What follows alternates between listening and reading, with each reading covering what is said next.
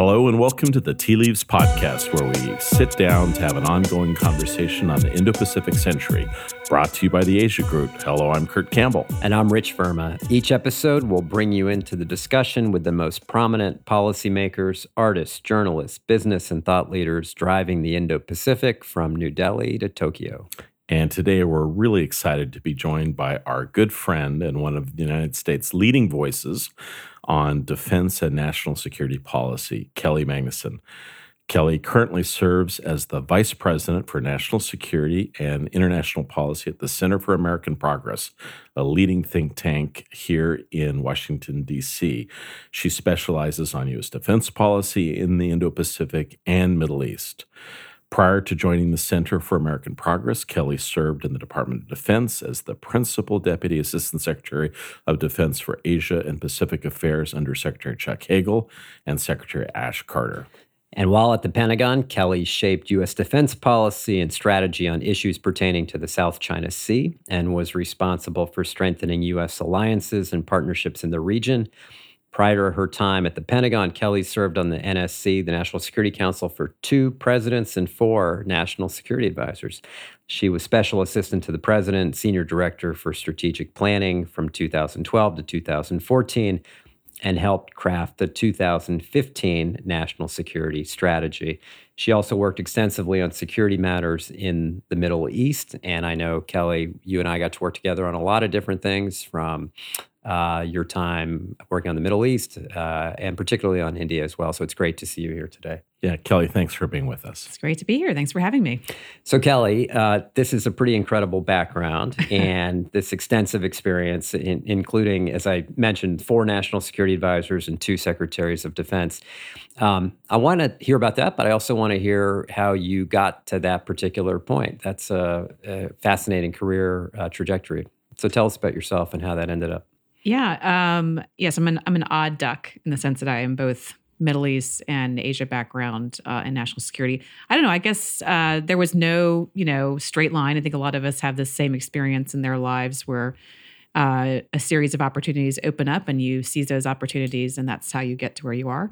Um, but i basically went into government uh, as a presidential management fellow. So i highly recommend that to all of our younger listeners yeah, it's, a, it's, a, great program. who are currently in graduate school. Um, and that was really my doorway into government. And i you know i was one of those weird kids that wanted to be in national security ever since i was tiny. Um, i used to walk around uh, the house doing foreign language impressions. Uh, I loved. Where, where was that house? In North Carolina. I grew okay. up in uh, Durham, North Carolina, but when when Durham was not cool, when it was still like much more rural and uh, less full of uh, microbreweries than it is today. um, but I grew up in uh, North Carolina, went to public schools, but was obsessed with geography and history and languages, and kind of knew early on that I wanted to do something that involved involved international relations and kind of pursued that path and came to school in Washington and and that's how I got here. That's really that's that's really a, a great story. But can, can, you also talk about some of the challenges maybe you had? Because one of the things um, we hear about from other of our, our colleagues, Sam Power, Susan Rice, and others, um, being a woman in national security is not the easiest uh, road uh, to to go down. And tell us a little bit about that. Yeah, you know, it's interesting. I, um, you know, when I was in my earlier in my career, I didn't really feel that barrier very much. Mm-hmm. Um, but however, as you as you progress in your career and you get you know promoted to higher and higher positions, you start to look around and notice there are less and less women uh, with you when you're being promoted. Um, and that's really it was sort of later in my career when I started to feel some of the effects of that lack of diversity in national security. Um, and so you really just have to you know prove yourself and know your brief. I think the best thing that you can do is walk into a room and just know everything up up and down about what you're supposed to be doing and that's the best way to prove yourself. Can I ask you about your job in the Pentagon specifically, yeah. the the APSA job, and you'll define. It's now IPSA, apparently. Uh-huh. Okay, so for all our listeners who have totally lost us, um, maybe you could define what that was sure. and and what it is today, and and what what geography you covered. Sure. Uh, so APSA was uh, an assistant secretary position, um, so a bureau of, of OSD policy. It's Asia Pacific Security Affairs, as Kurt knows, um, and it covers pretty much half the world. So uh, it's Asia, East Asia, Southeast Asia, South Asia, including India, Pakistan, and then of course uh, Central Asia, including Afghanistan. So it really is encumbers you know a lot of what we now know as the Indo-Pacific. Kelly, one of the things that's impressive about you is not only your regional expertise, knowing about Asia and the Middle East are two dominant areas of international engagement and focus. And I want to get to that in a moment. But you also are one of those people that have worked at the intersection of policy and politics. I had a chance over the weekend to read our colleague, uh, good friend Ash Carter's book on leadership in the Pentagon. And I was struck reading it he was pretty critical of the White House and described a rather tense relationship between Democratic administration and the and mm-hmm. the Pentagon. And I'm curious, I, I, we seem to have that more in Democratic administrations than others. Uh, although this is uh, per- perhaps the Trump administration is the exception Testing that proves the theory. rule. Yeah, but but um, you lived through that. What, what animates that in your view more generally? He was quite critical of certain what he thought intrusive steps of, you know, White House micromanagers who want to you know kind of choose all the uh, decisions for uh, the Secretary of Defense and his uh, or her military interlocutors. You know, it's interesting. I've sat on both sides of that, being at the NSC and being accused when I was at the NSC of getting too in the weeds on military planning. And then, of course, going to the Pentagon, and then me screaming at the NSC about being too in the weeds on military planning. So I've I've definitely seen uh, both sides of this argument. I, you know, I don't know that it's necessarily specific to Democrats. Maybe it's more animated um, in those administrations, in part because I think there is some sort of level of institutional mistrust or lack of understanding. Um, I think you know part of the challenge is there not a lot of there's not a there wasn't a lot of a deep bench of democrats who had defense policy experience for quite some time. And so not really fully understanding the pentagon and how it works um, if you're serving at the national security council is a real barrier to making effective policy. So part of it i think is a lack of understanding which i think is changing because i think obama did a very good job of trying to build that bench. So I think in a future Democratic administration, you'll have a much bigger set of folks who understand how the Pentagon operates, um, including myself, hopefully.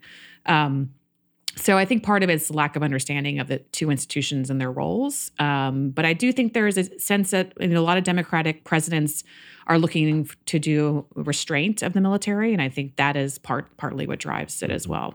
Let me ask you just back to the first part of the question.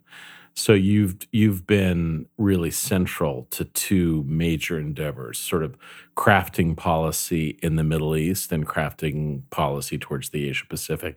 How does that process and the issues compare and contrast across people, across approaches and the like? That's a big question. Um, you know, it's interesting. I used to say when I was uh, working in uh, the Pentagon on the Asia stuff that Asia policy people are super weird. Um, and they're, thanks they're, so much. Right. Yeah, I mean, yeah. no offense. Yeah. Oh, none taken. Yeah. But it is. It's kind of. It's, it's like a. It's like a priesthood almost of Asia policy experts, especially China experts, Kurt, um, as you know, and sort of breaking into that and getting people to not be passive aggressive in terms of how they relate to each other's agencies or ideas um, was a fascinating kind of experience compared to Middle East policy, where it's like everyone just lets it all hang out. You know, it's like we, you go into an interagency policy discussion on Iran or Middle East. People don't hide their feelings. There's no passive aggressiveness. It's like full on, you know, body assault. That's fascinating. so yeah. it's just the cultural dynamic is actually very different. Um, and of course, the challenges are are not too dissimilar. I mean, if you look at North Korea, you look at Iran, uh, the the the tools that you have to use to address those challenges are very similar. And so, you know, thinking through how to, to use economic pressure, diplomatic pressure, et cetera, to achieve an outcome are, are not dissimilar. So there's a lot of parallels um, as well.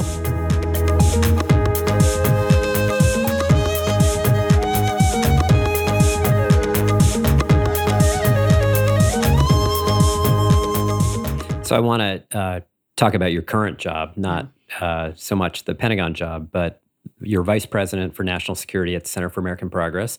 For those people who are listening who don't know, uh, tell us about Center for American Progress or CAP and what does the national security team do there? So you haven't heard that we rule the world? I, I have. I, I, I, I, knew that actually, but the great conspiracy these are theories around CAP. Um, so CAP is Center for American Progress is a nonpartisan uh, think tank in Washington, and it's um, it's got about 300 or so people in it. So it's quite significant uh, in terms of size. It has over 23 policy teams, I believe, at this point. So I run the national security team, but there's a climate change and energy team. There's an immigration team. There's uh, an economic policy team, and then there's education. There's actually three education teams. Um, so it's it's quite diverse in terms of the scope of policy issues that we take on, which makes us, I think, unique in the space. Uh, we lean towards center left, which is progressive ideas. Um, even though we're nonpartisan. Uh, so really, CAP is kind of like a, I would say, like a progressive democratic think tank is a better way of putting it, like a heritage, sort of like heritage, except heritage is obviously conservative. Um, but what I think is interesting about CAP is that I can pick up the phone or email my colleagues on the energy and climate team and, and work together to put to, put together something that says National Security Climate Plan. Mm. Um, and so it's really it's a fascinating institution to work in. I'm, I'm I'm very happy that I'm there. Oh, that's great. You guys did a, important report uh, recently on China, and it's called uh, "Limit, Leverage, and Compete: A New Strategy on China." And I assume this is available on the CAP website and it, it came out in in April. Uh, but but tell us about uh, limit, leverage, and compete. What are what are we trying to limit? What are we leveraging, and and how do we compete? This was really uh, Dr. Melanie Hart is the the co-author of this report. She's fabulous. You should check her out. All her work is great. Um, this was really our attempt to put out a strategic framework that people could start thinking about the China challenge that wasn't just purely competition. Um, as everyone knows, competition, as you guys talk about a lot, is the sort of name of the game in Washington right now on China. And I, I think she and I both found that limiting in terms of how we can think about this challenge. So we really tried to to scope out um, a broader strategy that focuses on limiting China's ability to exploit the openness of the U.S. system and the international system, and limiting through mostly transparency approaches, whether it's on investments here in the United States or um, you know engagements on BRI. Leveraging their growing capability, China is going to be a significant power for for for decades to come. So we found that there are places that we should be leveraging them more to to sort of build into the public good. So I I liked the report. I thought it was good, uh, really good actually. I I thought it could it could have gone a little bit further on trade. It's hard for yeah. us Democrats to talk about trade, but I, I do want to get you on a definitional question. So you said that China will be a significant power. So do you mean that China will be a great power? Do you mean that China hmm. will be the dominant power, or do you believe that the United States and China will share power? Help, help us understand. Question. Help us understand yeah. what you think. Yeah, I mean, I think. Listen, I think China is uh, on the verge of becoming the largest economy in the world. Um, they already are in terms of purchasing power parity, as you know. Um, so I do think that we are going to have. They're going to be a serious competitor. I think on the economic front. On the security side, you know, I think there is a there's a question, an open question about where they're where they're headed um, globally. I think in the region it's a little easier to parse. I think they have uh, regional ambitions with respect to recreating a sphere of influence, trying to undermine American uh, credibility with our allies, et cetera globally you know I, I i don't know yet what what their ambition is on the security side so i think it's there's more nuance there um, that needs to be explored and i think it's really important that you raise that because it's going to be a key to determining how we approach them mm-hmm. but I, I think they're going to be a major power great power i don't know if that's the right word i don't like using the word great power just because I find that sounds so 19th century. It's a little yeah. colonial for me. Yeah. I, um, so you know, I think they are going to be you know significant. You were talking about the the, Sorry, le- the, the leverage the category. leveraging. And and do you do you really yeah. when you talk about leverage, does that mean work with them to do things globally or to get them to do more? It's both. It's both. It's both. I mean, listen, I think with respect to Belt and Road, um, my view on Belt and Road is that if China builds, you know, a decent road in the middle of Africa, great. You know, as long as it's they're transparent about it, as long as it's not you know destroying the community that it's going through. So I think there are ways that we should be selective about how we compete on Belt and Road. I don't think the United States needs to belly up and compete on every project, et cetera. I think we need to be much more strategic about how we approach the Belt and Road Initiative.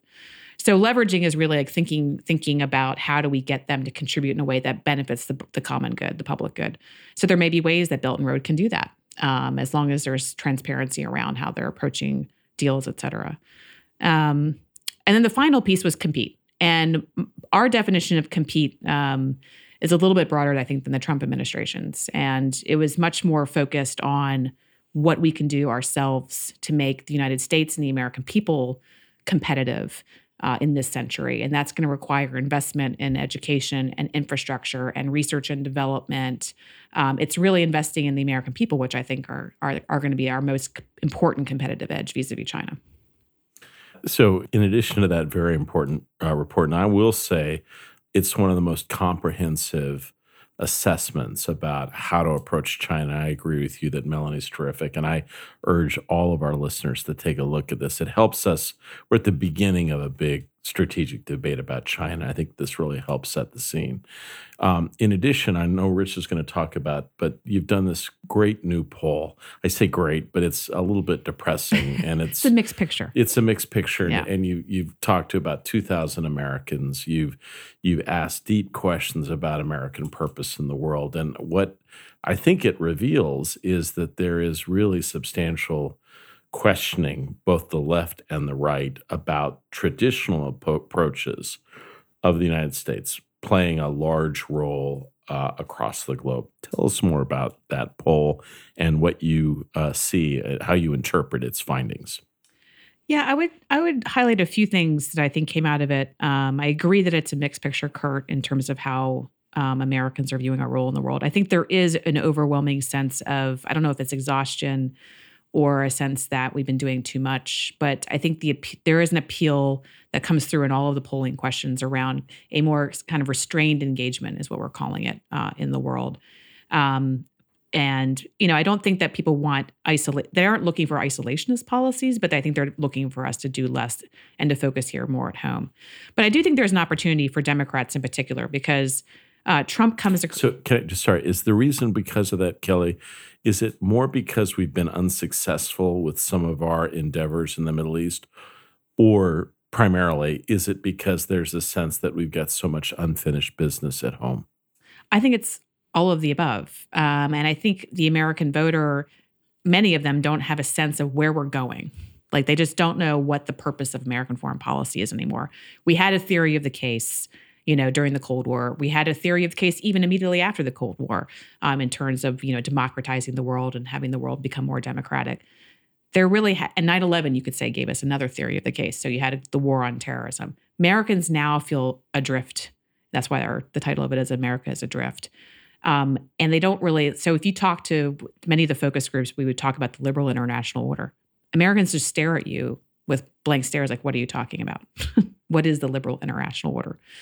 So the fact that we're lo- using language that they don't understand and they can't relate to, um, and they don't understand how foreign policy affects their daily life. And so when you ask them, when we were polling them questions, I'll, I will tell you what was interesting to me was the theme of protection uh, came through in terms of what they wanted out of foreign policy. They wanted uh, protection from terrorism, which I think was interesting that it's still terrorism, the fear of terrorism still animates the American public um, and drives how they think about national security. Um, the second one is they want to the the protection of uh, the borders and immigration. It was an issue that came up, and then protection of their jobs. Those were the kind of like the top three. Um, democracy promotion, which you know people like myself love to talk about. Foreign policy people, of people like to talk about democracy promotion. Was like last on the list, um, pulled at nineteen percent. Um, so the traditional things that you know foreign policy people talk about are just not necessarily the things that Americans are, are focused on. There's also a, a big, um, well, I, there were a couple other things that were interesting. There's a big generational divide um, as well um, on both progressives and on conservatives. There is a there's a polarization of what things we care about in terms of foreign policy. So younger progressives, that national security, or excuse me, climate change was the top thing that young people cared about uh, in terms of national security. So there's there's all these divides happening that are different than we've seen previously. So old categories like liberal internationalist, realist aren't really applicable anymore. Um, you sort of have about a, a, third of people who identify as Trump nationalists. Um, you have, uh, you know, another third who identify as kind of uh, global activists who like mm-hmm. see like climate change as a big thing that we should be focused on. Um, and then there's a couple other categories: the traditional internationalists, uh, and yeah, those, so you're getting yeah. different kinds of shades of, of folks than we had before. Yeah, I, I like that, and I thought I thought it really interesting uh, analysis, a yeah. different way to cut sort of the uh, the body politic into recognizable pieces. So, what was striking to me, and what we've seen in a lot of polling, is this overriding concern among young and more educated people about climate change, mm-hmm. which I share and I think is completely right. I'm just curious how do you think Republicans that are knowledgeable and educated, how do they square the circle on this? How do they you know, support President Trump and what is really a historical rejectionism around the reality of climate change. How do they accept that and and and and still continue to support the president and the way forward? It's hard for me to speak on behalf of Republicans, Kurt. I would say they're making a very bad bet. Um, this is this is an issue that is that young people are focused on, not just young people, like moms, uh, women are focused on. Um, it's starting to happen in our communities, you know, whether mm-hmm. it's, you know, rising, you know, water or in our farming communities. I mean, it, the effects of climate change are happening now. And I think this is where Democrats have a huge opportunity. No, I, I think I understand that. Yeah. I agree with all that. But do you think people that reject, do you think they re- are rejecting the science? Do you think they reject because they don't think anything can be done about it? Do they reject because the people that are for it they just don't like and they just don't want to be seen to be sitting on the same pew with those people? What is it? Help help help us understand that. You know, I would say part of it um, is likely uh, special interests um, in terms of you know influence on the Republican political platform. Part of it is, I think, a misplaced belief that this is not an issue that rates for people and is not a voting issue. Mm. And I I think again I think that's a misplaced perspective. Um, and it's interesting because you're starting to see, you know, people like in, in Michigan. So Elissa Slotkin, representative from Michigan, who we both know, um, you know, in her communities, you know, it's Michigan, a lot of lakes. people are very focused on clean water these are bread and butter issues for for people in Michigan. This climate change is not just some like, oh, the Arctic's melting, it doesn't affect me. This is stuff that's actually affecting. Yeah. But it's also interesting, and we'll move on. But I've always been struck by this. Yeah. If you look at the map of yeah. Democrats versus Republicans, Democrats uh, generally live in urban areas, which are somewhat um, climate change can be more disguised, if you mm-hmm. will, or not as evident. Unless it's Where, Miami. yeah, well, well said. But if New you Orleans. if you live in rural areas and you're involved in hunting and fishing, it's very hard to deny what's happening uh, in front of your own eyes. Yeah. Yeah. And I think, you know, I think there's been an industry in the Republican Party that has just been, you know, churning out climate denialism.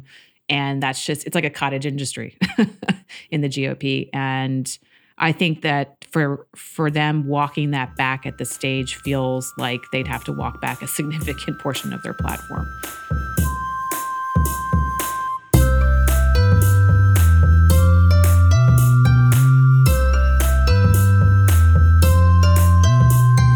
I want to stick with the poll for a second yeah. because it it really uh, captures some of the tensions that we have, uh, and, and, they do cut across party. As you said, you know, some of the traditional groupings uh, yeah. uh, don't exist anymore. Yeah.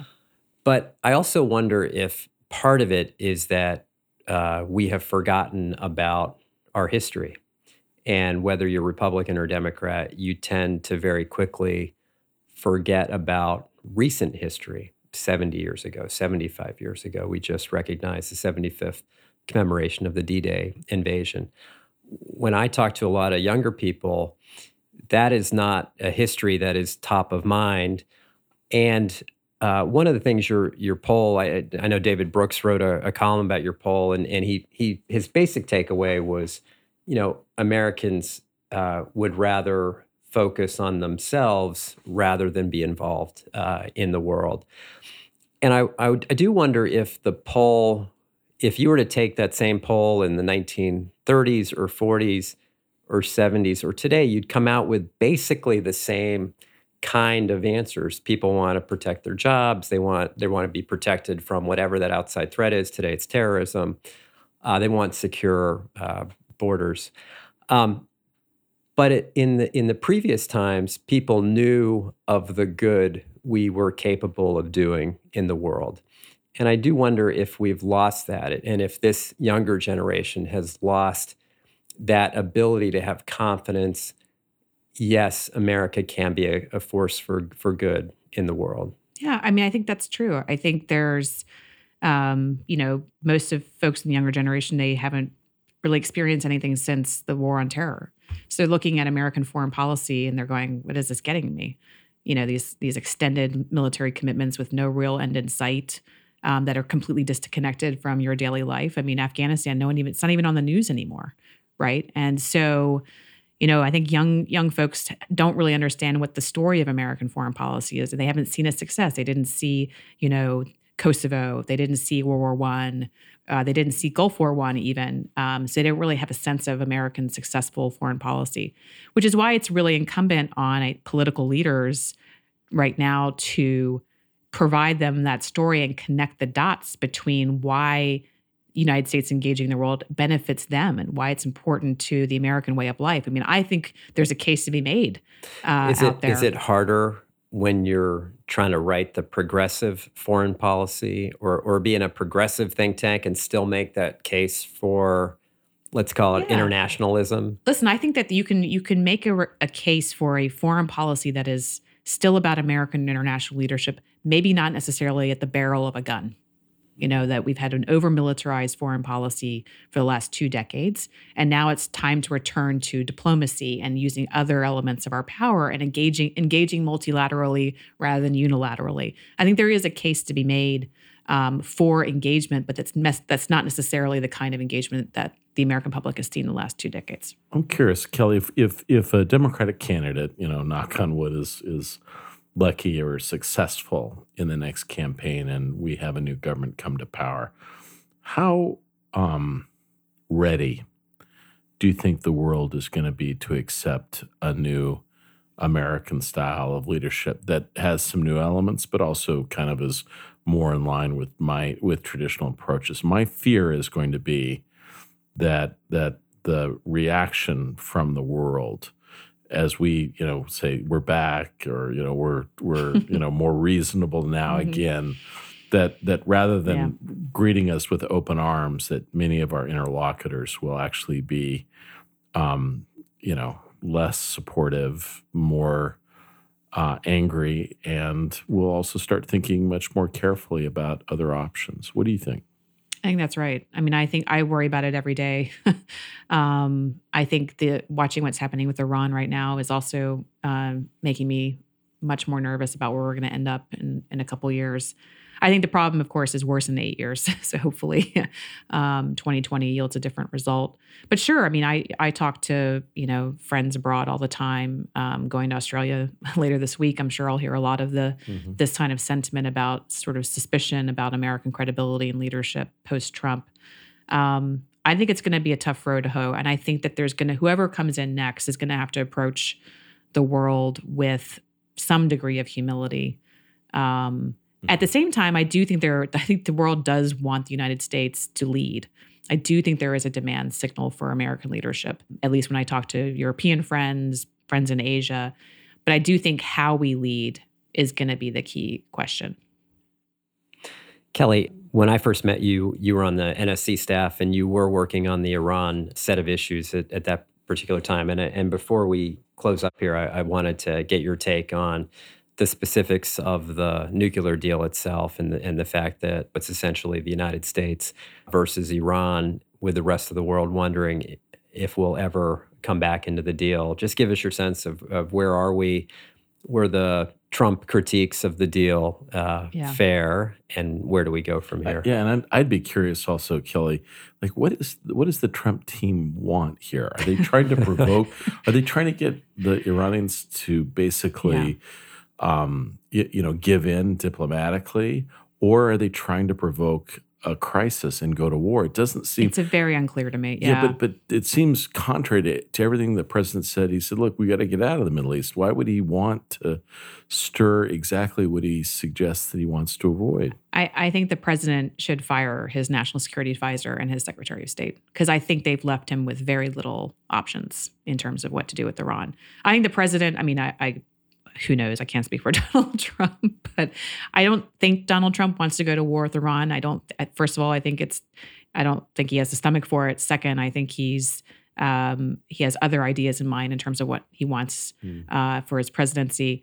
Um, but his his team has left him in a in a position where he doesn't have many options. And you know, they pulled out of a, a nuclear agreement that was working and that had prevented Iran from uh, pursuing a nuclear weapon, had cut off all the paths for Iran to get to that.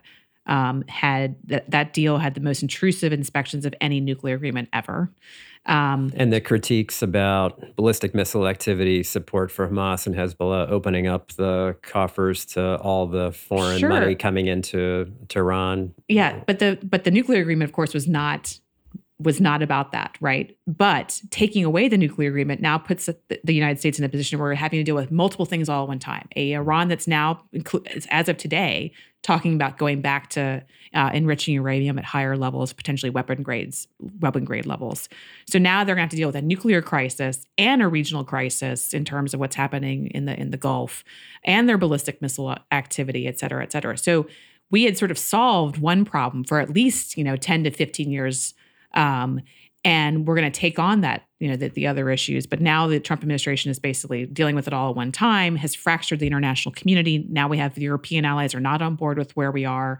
We've created a lot of friction in that relationship, not just on the nuclear deal, but on trade uh, wars with the Europeans. And so that our posse, our global posse that we had with respect to the Iranians, is no longer there. And now we're saying, hey, you need to pay attention uh, to what the Iranians are doing and we need to have an international coalition. And of course, the international community is going to say, well, wait a minute, we, we had a working agreement. Um, so I, I think that we're in a bad place. I know Secretary Pompeo today was on his way to CENTCOM uh, to discuss military options. I, I, have a I don't feel very good about where we yeah. are. I mean, sometimes we overanalyze. You know, what does Trump want, or what what is the Trump approach? And and sometimes I feel like it comes down to if Obama constructed it or built it, right? Yeah, then bad. then we have to be against it. I mean, we all know he didn't read the nuclear agreement. oh come on! Before he ripped it up, Are we all serious? know that. Yeah. Um, well, we could go on for for a long yeah. time. I, I do want to remind people about all the great material that you have written, that your colleagues have written at CAP. It's on the CAP website, which is easily AmericanProgress.org. AmericanProgress.org. And you've got the China report on there, you've got the polling results. And, and um, Kelly really has uh, led the program into a terrific renaissance, really helping define the next Thank you. phase in American leadership and engagement in the world and I and I will put in a plug. There's a very good U.S. India report on there that website. Is. Yes, right. Which I it's had an amazing task force that we had. which I had the pleasure Ambassador of, Verma. Oh, Rich. of co-chairing. yeah. uh, oh, that one last year. I know, Kurt. You keep it by your bedside. Um, Kelly, uh, thank you for being here. Thanks for your uh, outstanding service uh, to the country. We really appreciate it. Thank you, guys. And thank you to our listeners. Please be sure to rate us on iTunes, Stitcher, or wherever you get your podcasts. And we'll see you next time on Tea Leaves.